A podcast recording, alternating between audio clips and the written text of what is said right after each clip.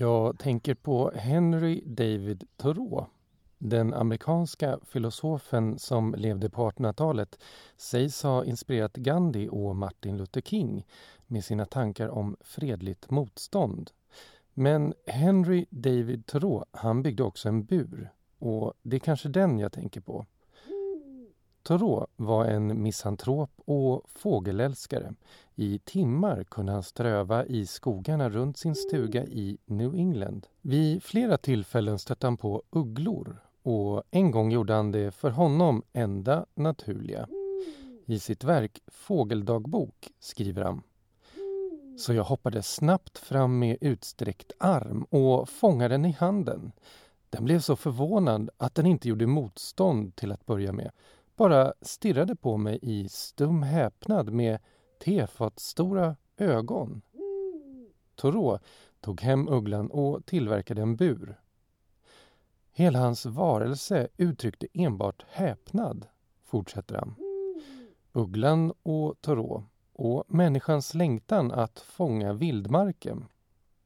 Välkomna till Natur på SL-kortet. Den här gången vaknar vi med kattugglorna och ger oss ut i den kalla vårskymningen. Avsnittets gäst är en fågelskådare och ekkramare. Det där är dagens uggla. Den kommer vi för. Det är hanens revirlete. Som när han hävdar revir eller ja, reagerar mot någon som attackerar reviret. Honan svarar honom med ett klevitt-lete.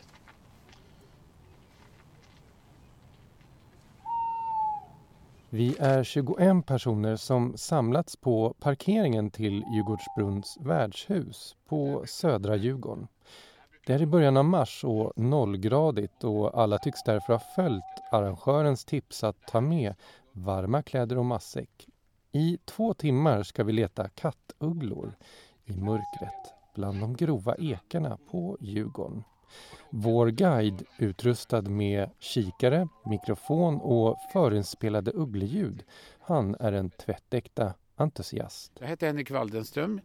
Jag jobbar med grönare städer på Världsnaturfonden och har Kungliga nationalstadsparken i Stockholm som min särskilda baby som jag också varit eh, ansvarig för att den kom till och tog initiativ till redan 1987. Och jag är också ganska aktiv fågelskådare och leder mycket exkursioner för stockholmare och även en del, gör även en del i Skåne där jag bor på deltid i Skanör. Flera av oss ugglespanare som dykt upp den här kvällen har anlänt med bil. Henrik Waldenström delar upp oss i mindre grupper så att vi kan åka i de olika fordonen. I en långsam karavan ska vi följa honom in i det mörklagda eklandskapet. Det första stoppet är Isbladskärret, platsen som annars är känd för sin hägerkoloni. När vi klivit ur bilarna spelar Henrik upp förinspelade uggleljud. Något som för övrigt bara ska göras om man är väl bekant med fåglars beteenden. Kattugglor är revirhävdande och svarar därför om en främmande uggla plötsligt ger ifrån sig ljud på deras territorium. Och det är precis vad som händer här. Hörni.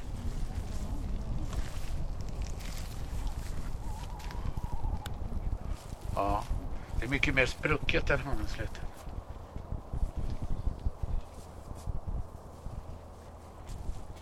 Går vi mot den nu så flyger den iväg. Mm. Så att det kan... Var? Är den närmare? Då ska jag spela igen. Var med här.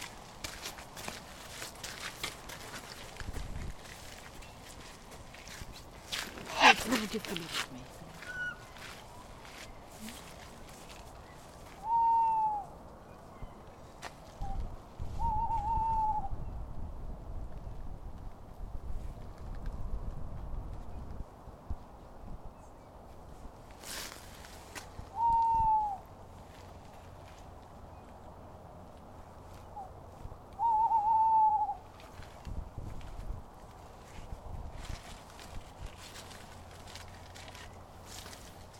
I mer än 15 år har Henrik Waldenström letat efter ugglor på Djurgården tillsammans med intresserade stockholmare. De senaste fyra åren har han lokaliserat ugglor på varenda vandring.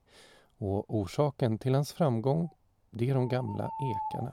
Varför är vi just, eh, varför har du valt just Djurgården? Ja, dels är ju det området jag, jag är född där. Jag föddes på norra Djurgården i Liljanskogen på Allmänna BB va? och eh, jag har ju växt upp i den här miljön. Det här är mina hemmatrakter så att det här är ju det område som jag värnar mest om i Sverige fast det ligger i Stockholms innerstad. Då. Och här får man stora naturupplevelser. Jag menar det är väldigt rik natur här. Det är grova barrskogar, det är en av Sverige som en del, även ur ett europeiskt perspektiv en unik eh, skog av, eh, av eh, solitära tjocka ekar. Va? Och eh, väldigt mycket biologisk mångfald i, när det gäller både växter och djur. Och fågellivet ändå 105 häckande arter, det är ganska hyfsat. Ja det är det. Och kattugglor verkar gilla det här. Ja det här är Sveriges tätaste population som det heter med ett finare ord då. Tätaste antal häckande par. Ja, de har ju så mycket ekar, du ser ju själv runt omkring oss här. Grenarna rasar, det blir hål. Och stora hål precis lagom för kattugglor. Så vi behöver inte sätta upp holkar här utan det är mer, mer håliga, ihåliga ekar än det är ugglor. Liksom. Mm. Och eh, de kära restaurangerna som har omkring oss ett antal, de levererar ju ja, eh, föda åt råttor och annat. Så brunråttan är ju väldigt vanlig här och i övrigt finns det ju andra gnagare. Kattugglan är ju inte som fjällugglan att det bara käkar fjälllämmel och beroende av dens uppgång och fall var fjärde år utan den här har ju en ständigt byte, inte bara gnaga utan fåglar, fladdermöss, kan till och med plocka mask och sådana här saker. Mm. Ju, alltså ju mer föda du kan äta desto mer okänslig är du för sådana här eh, svajningar i bytes, bland bytesdjuren. Så det är en stadig population här. Henrik Wallenström tror att det finns mellan 30 till 35 par kattugglor i nationalstadsparken. Ugglorna är slarviga föräldrar. Under sensommaren kör de iväg sina ungar från reviren. De flesta är alldeles för unga och dåliga på att skaffa mat och majoriteten av den nya ugglegenerationen dör därför.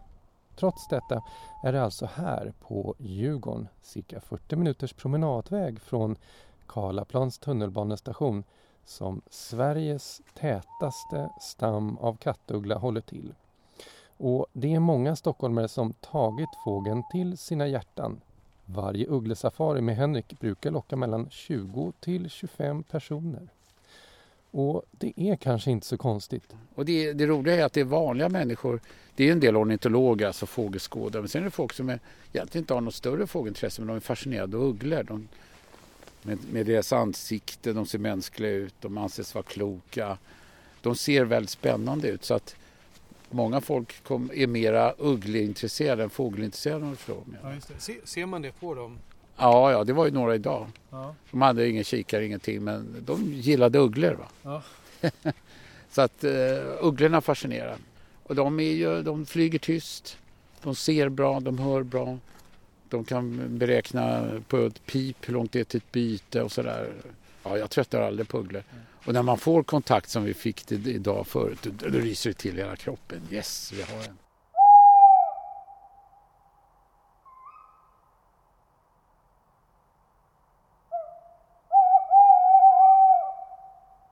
Efter knappt två timmar tar vårt ugglesafari slut. Vi har tagit oss från Djurgårdsbrunns värdshus till en dunge precis utanför Skansens varghägn. Och det är här som jag tänker på Henry David Thoreau, filosofen och fågelskådaren som fångade en uggla. För när vi tar farväl hör vi ett dovt hoande. Det är Skansens berguvar som lockats till en nattlig konsertduell med våra förinspelade uggleljud. De sitter i en voljär men framkallar en känsla av vildmark där i mörkret. Vi är inte längre i en ekpark utan i en storskog och vi är små och del av något större. Och jag kan kanske förstå vad han, Thoreau, var ute efter när den greppade tag i den där stackars förvånade ugglan. Fast sen undrar jag ju förstås fortfarande hur han lyckades få tag på den med bara händerna. Ni har lyssnat på Natur på SL-kortet, en podd av mig, Stefan Nordberg. Om ni vill veta mer om programmet kan ni gå in på www.juriskt.se. Om ni vill diskutera programmet kan ni också gå in på Facebook-sidan för Natur på SL-kortet.